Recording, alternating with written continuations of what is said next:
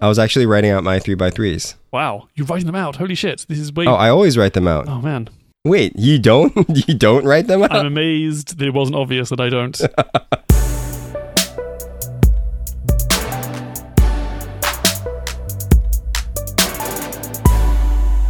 what updates do we have, Sam? we have a couple, which touches on a couple of things that we've spoken about previously. That is what updates are for. Yes. So remember on episode number one No.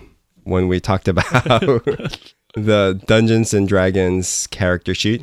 Right, that was like the very first thing we ever talked about. Right. Oh, Almost. I'm getting Yeah, a little- it is the very yeah, first thing. I'm getting a little bit nostalgic.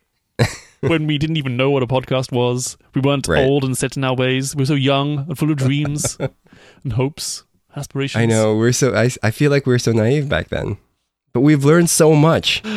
Yeah, we didn't even have a Google Doc for topics. no, we just freewheeled it or freestyled it, which is crazy. But yeah, we talked about the different characteristics that a character might have. One of the things that we didn't talk about in D and D was character alignment. So in D and D, I can't you believe can it. have How could we have not talked about character alignment? uh, in D and D, we there is a thing called character alignment, which essentially tells you how a character behaves, Mhm. and it ranges from good, neutral, evil, Right.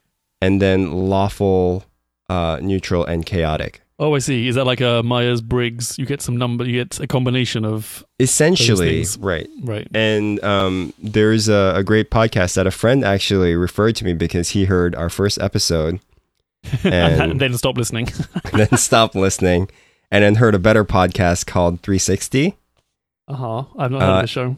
Yeah, I've never heard of it too, but it's actually pretty good. Um, they're they're talking to um, Frank Langella, Langella, who is an actor. When you saw his picture, if you see his picture, you like you'll know who he is. He's been around. Which all this time, like I thought Frank Langella was a British actor, but no, he's from New Jersey.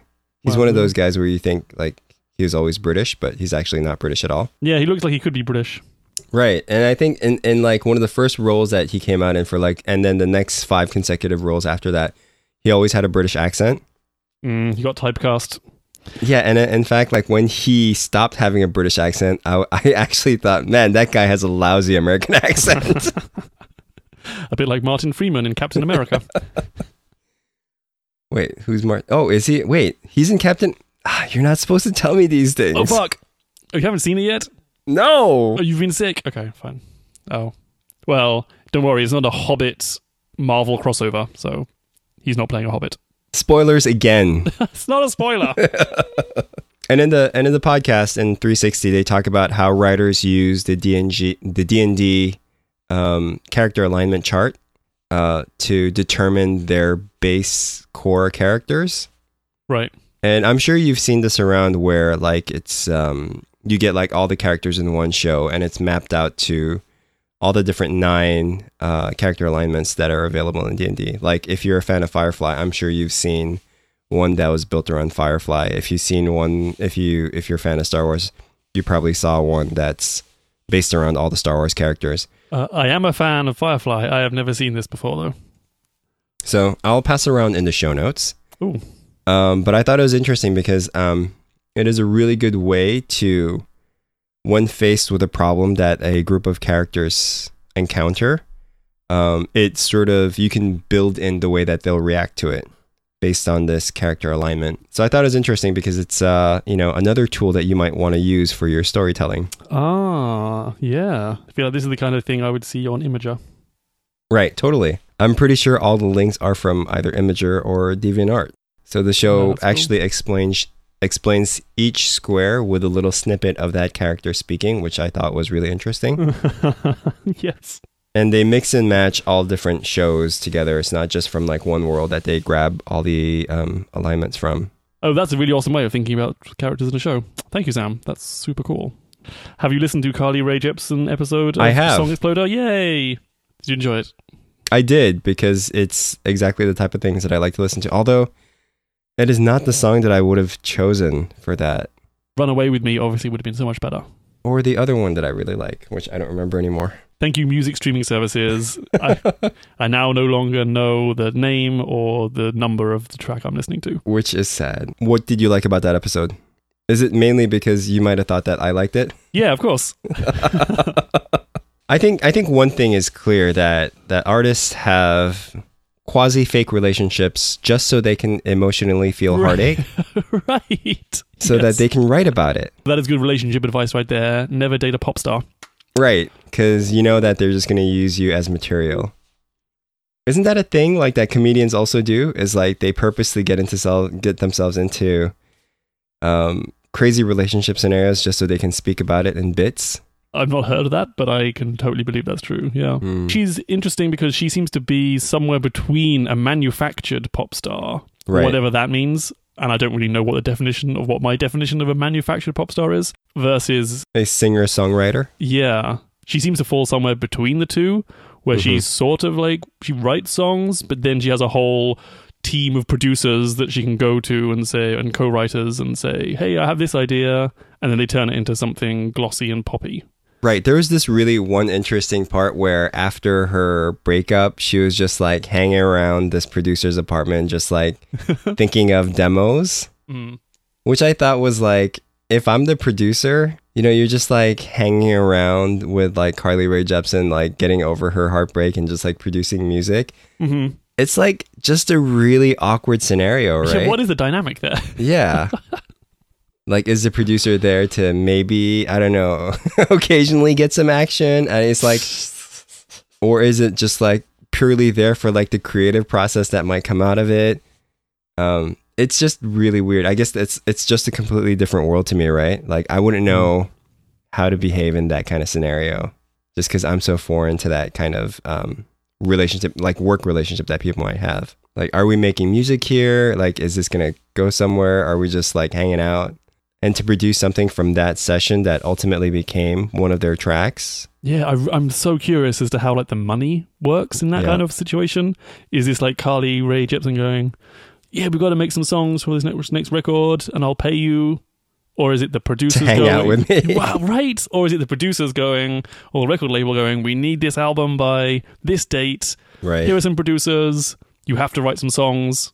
I just, I just don't understand how that works. Like, where's the driving force for releasing or creating music or writing Right. music? hmm I guess it sort of comes from her, but it, yeah, I don't know. I'm so, cu- I'm just curious about it. I just, I just don't understand how this works. Good episode if you want to hear how that sort of thing um, all comes together from like a pop aspect. That's like from a pop star who's um, you know been around, I guess that manufactured stage and now has enough say to determine what her next songs will be. Because she had a huge hit like several several years ago, then was embroiled in record label contracts and negotiations and stuff like that, right? And she didn't do anything Mhm. for the longest time.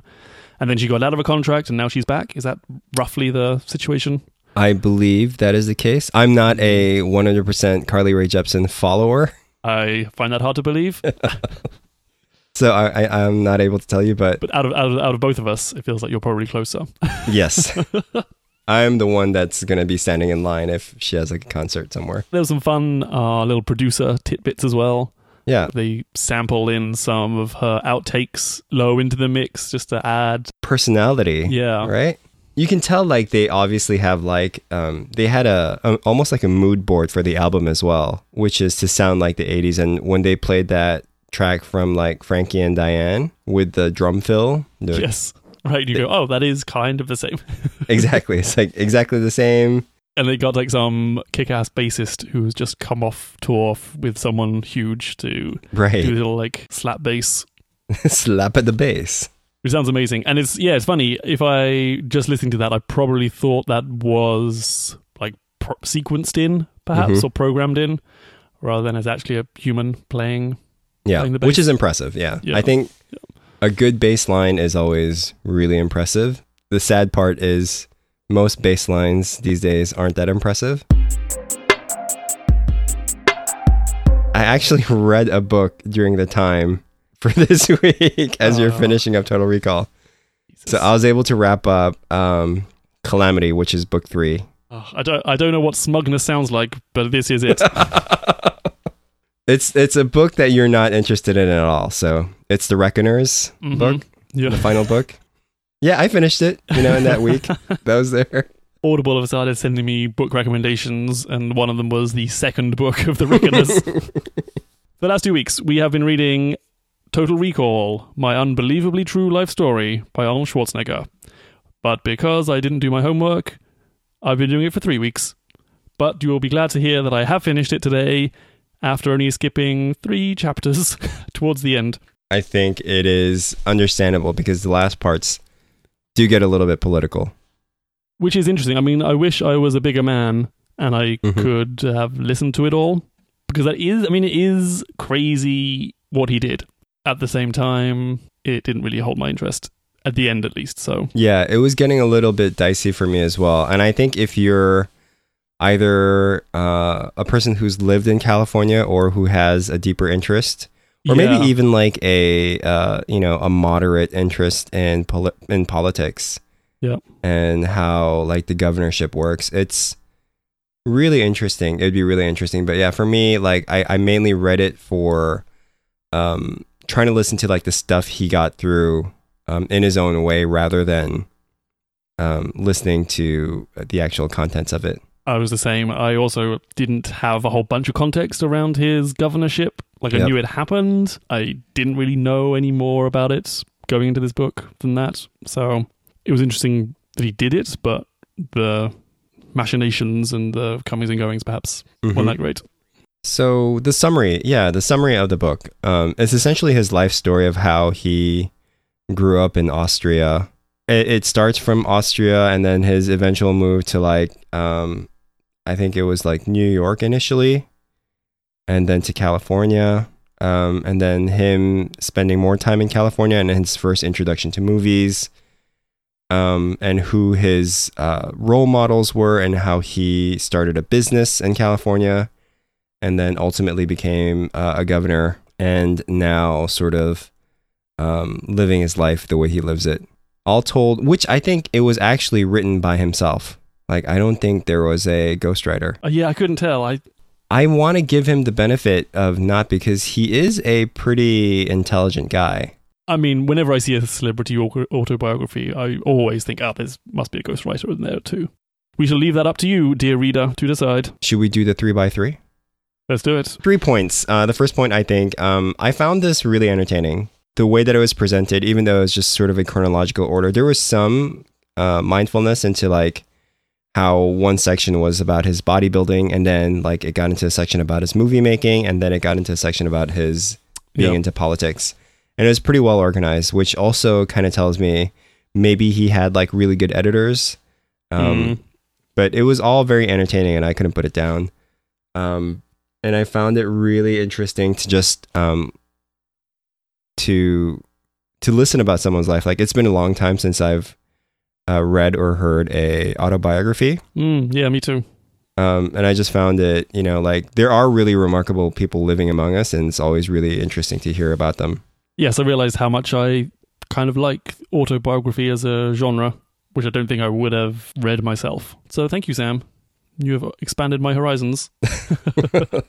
I'm not sure I have concrete good and bad things. I guess I just have like observations. Mm-hmm. I was interested that he used becoming a Republican as a way to rebel against his European upbringing. Yeah, you find out how much yes. of a rebel he is to the core. Well, yeah, which kind of explains why he became a Republican. And then that made me question my p- politics, since I too am sort of rebelling against Europe.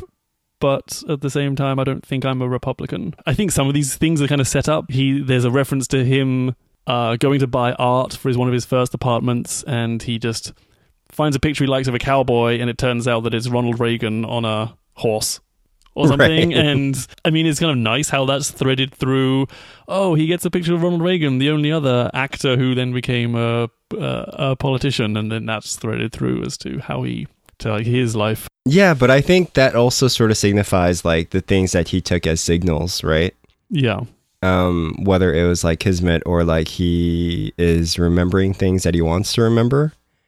Um, Yeah. which gives me to like my second point is like this book is totally crafted to be on Arnie's side, right? I found that to be kind of a good point and a bad point because one, he is a pure entertainer, right? hmm and he always tries to make things like a 150% for his fans. And I definitely felt that with his book because it's almost like he went to an Arnie fan and he's like, What are the things that you want to know about my life? And then wrote them down and then expanded on those and gave it to us. It's very difficult to be humble when you're writing your own life story. I felt like there was times he wanted to be humble, but it just is very difficult to do. Yeah. I made little notes. I took my trainees out for dinner even though I didn't have enough money. Which is a really humble thing to do, but then telling people that you did it.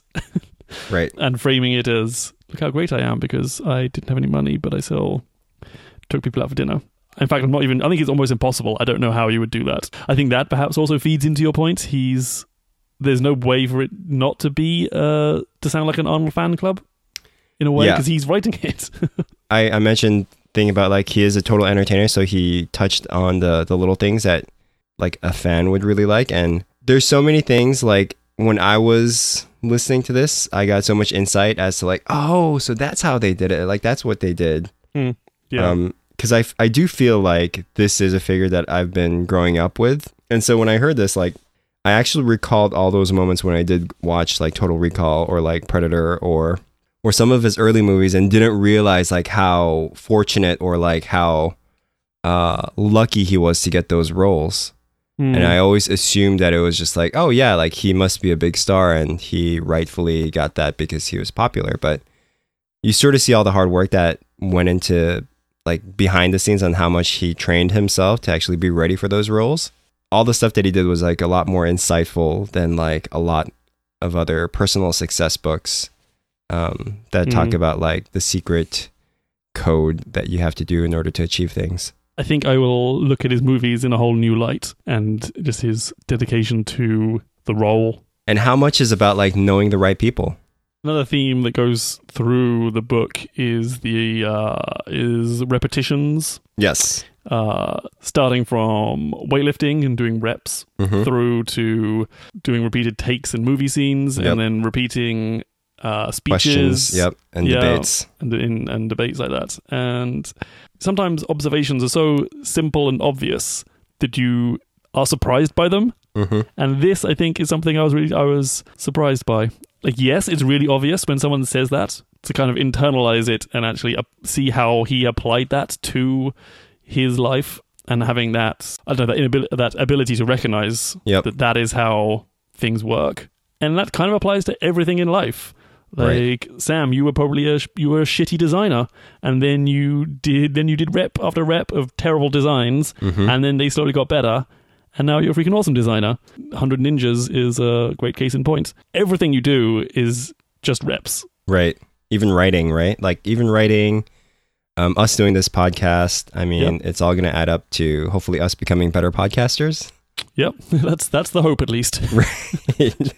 come back next year to find out how we get on and yeah, and that's definitely one of the things that I took from this book is like, um, you know, even if it may seem so simple, it's like really important of how important that like the repetition and building muscle memory into stuff is. that idea of something so simple yet powerful um, reminded me of this this thing that stuck with me there's an episode of peep show have you heard of this Is it uh, the show that did Numberwang? uh, well it's the same same duo Right. um, whose names I'm going to forget because I haven't been in England enough recently, so they've slipped from my mind. David.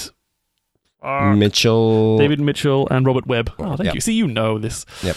Uh, so yeah, they have a sitcom called Peep Show. I won't go into it now, but it's a yeah, it's a pretty it's a pretty awesome show. I think it's probably on Netflix or at least Hulu. It's like a Yeah. British show. Um, It's on one of those that I've seen. the whole conceit is everything is filmed from a point of view of a person. Oh, interesting. So yeah, each shot is uh, is someone's point of view. It sounds like a gimmick, but Does the person who is peeping, do they speak? Yeah. Do they interact? yes, Oh, interesting. yeah, it sounds like a really cheesy gimmick, but it it, it, it works really well. I, I think it, it takes you a couple of minutes to get used to it, and then you're like, oh, yeah, of course. You don't even give it a second thought. There's a moment there where where David Mitchell's character has a revelation I'll see if I can find the exact episode. Um, I might, I'll put it in the show notes. But he has a revelation that, oh my god, life is just people walking into rooms and talking. and that stuck with me. Like this was Yeah. probably at least five or six years ago. That's all life is. You're just walking into rooms and talking. But what has that wisdom got you? Like, are you more attentive in those rooms? Are you more interacting in those rooms? It puts things in, in perspective, I suppose. You realize that that is all this is. And if your case you're worried or uh, nervous about doing things, you're just Mhm. like, well, I'm just walking into a room and talking. Mm. That is all that's happening right now. So put things in perspective. One other last thing that I found was super interesting about the book. I really liked his sense of his self growth. Like, whenever he found like he couldn't do something, he immediately latches onto someone who he thinks is a mentor. He finds the best person Right. that. And then just asks them questions like he's learning from them without even hesitating. Almost like a childlike curiosity or Right. desire to learn, which I think we could all benefit from. and I think that's one of his definitely one of the signs of like uh, or one of his factors of of being so successful is that he totally knew when he wasn't good enough and he took the right steps to make sure he was good enough. But I think that makes it like four points for me. Something else that was just mildly interesting. He gets into a into a car wreck like within the first few months of being in Los Angeles, and I thought it was just amusing how when in describing the scene, he he identifies a, a, a VW Beetle, and then there are some other American cars that are involved. Which I thought was kind of a nice touch, as you know, a recent immigrant. There there are lots of things like that where I sort of um did like a what? Like what is he talking about? There are some things where he tries to like talk about uh, people being gay in the muscle building in the muscle in the bodybuilding world. Yeah, which was like awkward back in the 70s and 80s. He tries to put it in a way where he's like comfortable about it, but it's just really awkward coming from Arnold, right? you're right. That's something I took out. He was is not. I don't believe he's homophobic, but the Right. some of his phrasing is you're just a little bit like, oh, Yeah, he's like overcompensating his comfortableness with it, kind of in a way where you know, like, it was trained. Like, he could Yeah. genuinely be comfortable and probably isn't homophobic, but you know that he grew up in a world where it wasn't. there is some awkwardness there. Yeah. How he deals with his father's death is, I think he he even admits that he didn't deal with it. And it comes across in the book. You get two minutes on his father's death, followed by 10 minutes on how he got into the real estate business, right. uh, which I thought was a curious uh, juxtaposition. Yeah. and he kind of deals with that later on and says, you know, he or rather he he addresses that later on and says, you know, he Yep.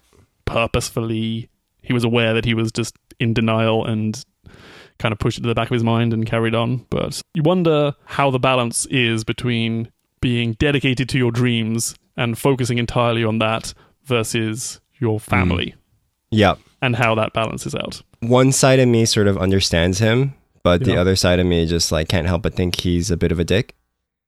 Uh, yeah, But- yes, I had that same reaction. I think, you know, I think throughout this book, you know, there's one thing's for certain is that he is a bit egotistical. I mean, you guess you have to be.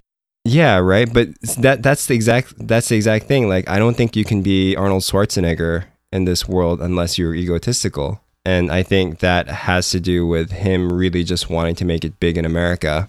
And Yep. a big part of that was like him sort of cutting off his ties uh, and his family. because he does talk about that at the end, at the very end, where he he he sort of wonders had his father been more caring or loving or Mhm. inclusive or uh, including. That's not a word. Uh, Inclusive? inclus- yes, or at least displayed more affection. Yep. He perhaps wouldn't have rebelled so much, or he questioned whether he would even have made it to America had he hadn't had this strong urge to Get um, away. To get away, yeah. But I can relate to him wanting to leave Europe and come to America because that's what I did. I do understand wh- where he where he talks about like this is where success happens, and I think I agree with him. mm-hmm. It's I mean England for all its history and cuteness and greatness, nothing happens there anymore.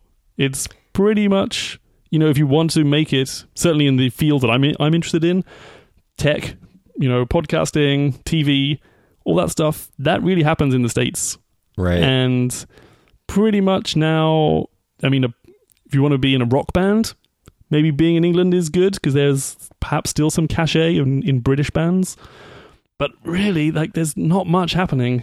If you want to make it, you kind of have to come to the states. Like, this is where it where it happens. Aren't the fancy dog shows in England? Crufts, yes, there is a fancy dog show. Okay, that's true. If you want to be a dog breeder, perhaps going to the UK is good for. You. and ballroom dancing? I am not aware of the ballroom dancing scene in the UK. Isn't that in like Blackwell? This is outside my wheelhouse. but yeah, I think you're absolutely right. Um, and I think like listening to his book, he definitely took all those opportunities. Um, he started like his own mail order thing, which I think to this day he still continues, which was one of the first things that he started as a bodybuilder. He started his own like uh, construction business with his good friend. You know, there was like that sense of entrepreneurship, and they knew how to market it and sell it. And then he also got into like real estate, which which is the first thing that made him his first million dollars. He got into movies because he wanted to. Like it wasn't because he wanted to make money from it. Like he wanted to be the star and like he took that opportunity to be in movies. He sort of describes how once he's done one thing, he's like, right, what's next? So once he became Mr. Olympia, he's like, right, done that. He's like, right, what's next? Oh, movies. Oh, I'm become the highest paid movie star. Right, what's next? Oh, Yeah. politics. Impressive uh, work ethic. Yeah, I didn't have too many bad points. I think the other bad point that I have is um, the politics, which I think is a big part of his life, so it's rightfully in there. But to me, it felt a bit flat. There was, I think, if you can carry on the theme of his rebellion, like it still showed, it carried that theme through like the stuff that he got past. And a lot of what I listened to about the politics section is of how he had to do some of the things that he had to um, because of this recession that they were facing and it kind of seemed like backpedaling. Um, he's sort of explaining himself. If you wanted to backpedal, like it would have to be your biography, I would imagine. right. I would like to read an opposing opinion of Mm, his time as uh, as governor of California. Just right. to get an alternative perspective on the stuff he was doing because it all sounded very reasonable when he was talking about it. Yeah, he seemed to go from like a straight Republican to a middle ground Republican. There was a part where he talks about John Milius, who directed Conan, Mm, and then I think he also wrote the script for Hunt for Great Red October, Hunt for Right. Red October, and was very big in like the mid '80s, hmm and then promptly disappeared. And uh, that reminded me that there's a really awesome documentary called Milius uh, on Ah. Netflix that studies him and how he was this golden golden child of Hollywood, and then Hollywood turned against him. Oh, interesting. So yeah, I'll put a link to that in the show notes. Oh, well, when I said Hunt for Red October, I actually meant Red Dawn. Red Dawn, Yeah. right? But it's interesting. You look at his timeline, and you know, there's a whole bunch of stuff late seventies, hmm mid eighties, where, where he's a writer, and then kind of nothing. Yeah. The the third, I guess, third bad point is that he does a lot of name dropping. I was thinking about this as well because it bothered me, but then at the It's same like- time, what's he going to do instead? Is he gonna, Are you not going to name drop? Like, isn't that kind of part of why we're interested in this book? I yeah, I felt con- I I was conflicted about this. Yeah, too. I was conflicted. Like, I don't know if it's a good thing or if it was like him being actually um, talking about his friends, right? Like, Mm. these are people that he did hang out with, like, go have meals with, met with regularly. Um, the thing that really got me was like, oh, I needed a really beautiful painting of uh, my wife, Maria. And so I gave my friend Andy Warhol a, a phone phone call yes. and he said and i said listen andy you have to do me a favor which to me it's like the most arnie thing you can ever say if you're going to call up a famous artist and he goes into like details about how great this uh, this photo and painting was but yeah lots of name dropping The only other bad point was that the uh, the narrator seemed to be all over the place. I'd wonder Yeah. if this was recorded over several months or years because he had like seven different voices yeah, yeah, like it was the it was the same guy, but his voice was just slightly different, seemingly from chapter to chapter. right i think it was like the beginning of the chapter he always sounded different from by the end of the chapter just worn down, yeah. exhausted. Yeah, there were some things where it was definitely you felt like he was either trying to do an Arnold like impression, Oh, that must be so hard to not do that. right? And then there are some parts where he just sounded like a, like a crusty old man, and some where he just sounded like a normal dude. And I was like, wait, are these like three different narrators? And yeah, I was confused for for uh, a large part of the time, but yeah, I got used to it. What would you give this book out of five? I would give it a four. It was long. I think for future book clubs, I'm going to have to limit it to maybe like a 12, 13 hour maximum. Yep. Because it turns out I just don't have enough time in two weeks to get through 24 hours. Oh, that I guess the other bad point was, you know, at 2x speed, it was perfectly listenable, which bothered me. But like, why, why do I have to double the speed to make this go at a reasonable rate? And I'm getting increasingly annoyed by the audible player. Yeah, it's really dumb. The syncing thing is is driving me crazy because I would always go to turn it on once I get once I'm in the subway station, and there must obviously be like a tiny bit of connection so it thinks it can phone home and right and sync to the latest part. It is so horrible. Like sometimes I actually purposely put it into airplane mode. Yes, just to go look, dumbass. Yeah, just to have it play right away. If someone is tapping play, it should play. Right. Like you should be able to say, I know you're trying to be clever and sync to a position that I've listened to on another device. But A, it should be smart enough to know that I don't have another device. Okay. uh, so it should display. Second of all, the maybe it was just on this this this um this book, but the the overall volume was about twenty percent less than yep. when I listened to something in uh, in Overcast. So I would go listen to another podcast, blast my ears out, and just really notice how quiet this uh, yeah this this book was mastered. So yeah, and the the parts where like Arnold was speaking, he was probably recording it from like an air conditioned room because there's so much yes or hiss in the background. Yeah, that was noticeable too. Yeah. Um, but Audible is really stupid because Audible uh, the player, if you go into the player, mm. it has what it's called um, night mode, which turns the interface dark. Oh, okay. I didn't know that. But then you get out of the now playing view and everything is still bright. I don't know. To me, I feel like that's pretty dumb. If you're going to give the capabilities of night mode, I feel like even if you're going out of the player, like the now playing view, it should still be it should still be dark. One other thing, my pet peeve. So if you look at the now playing view, do you see the little hat, the the three fourth circle with the arrow and the thirty seconds inside of them? Do you see how the 30 seconds is not yes vertically centered? That's so horrible. Oh god, yeah. I look at that and it just drives me absolutely crazy. Um, but I'd say yeah, a four, a four. It was really interesting. I enjoyed it a lot. Yeah, he's pretty insightful. I am going to give this book a five out of five. Whoa, gee, Sam, you're throwing those stars around like candy. I really found this super entertaining. I mean, you did manage to get through this in uh, two thirds of the time it took me. So right. I guess that's probably a good sign. It really touched on everything that I wondered about his life um, without me seeming like I actually wondered about it. You know what I mean? like everything I heard, I was like, oh, yeah, that's really interesting. Like I've, I, I was kind of wondering about that. But in fact, like I haven't been. It was just really entertainingly told. One of the few tidbits that I recall is um, how he did his voice training and like when he exactly he learned how to speak English. Another thing was like uh, him like during the filming of Pumping Iron and how he was sort of a dick to Lou Ferrigno. Yeah. And yes. his uh, sort of um, mindset behind that. Him meeting Maria Shriver, like all this time, like I thought, oh man, that's such a political get together.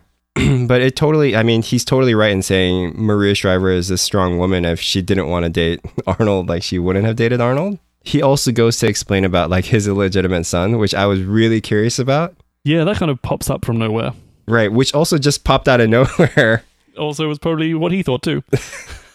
but one of the most important things that I found was like he he just mentions it briefly, but you know, in like the 90s, actors, famous Hollywood actors would go to Japan to make a commercial these commercials would pay tons of money, but then they also had this secrecy clause, meaning that none of these commercials would show in the U.S.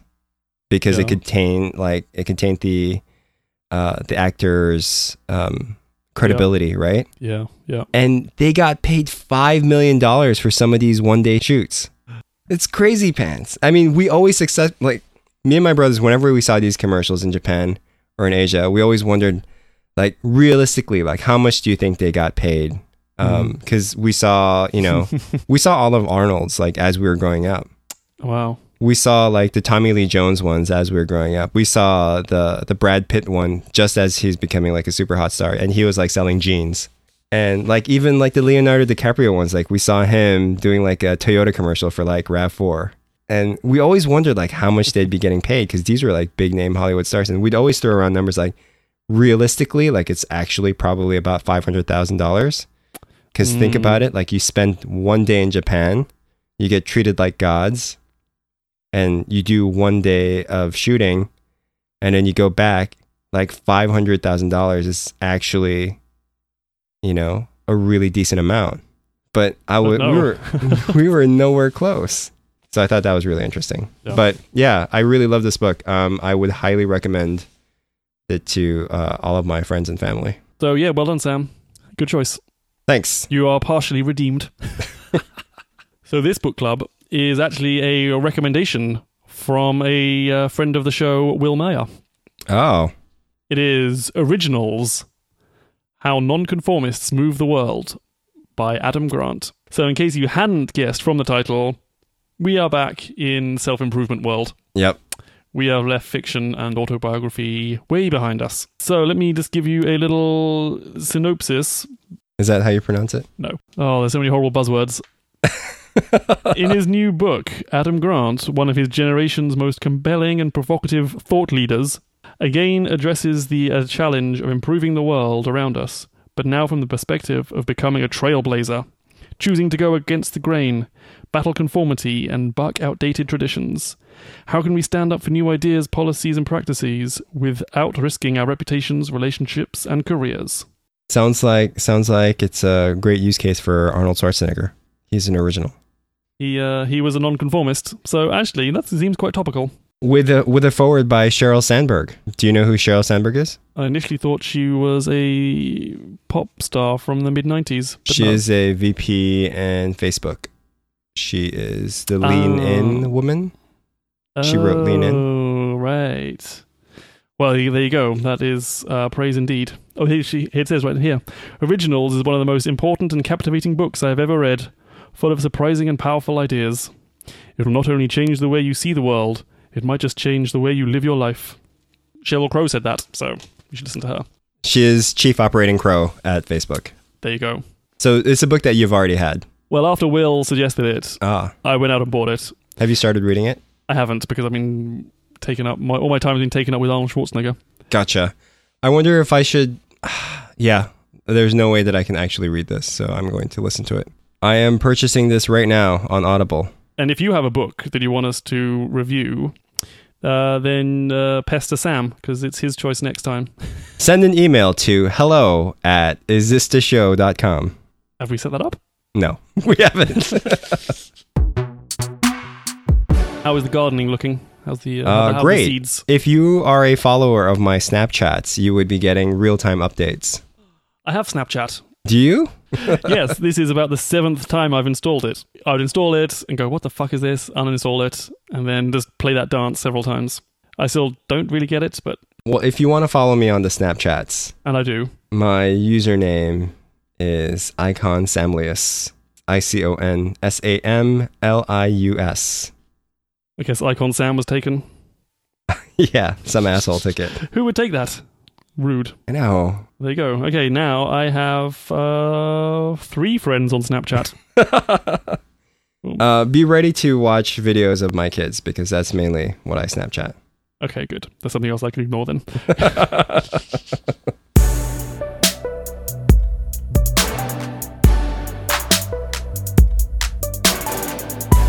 Touching more, uh, what am I saying? Um, I'm so glad I can edit this shit out.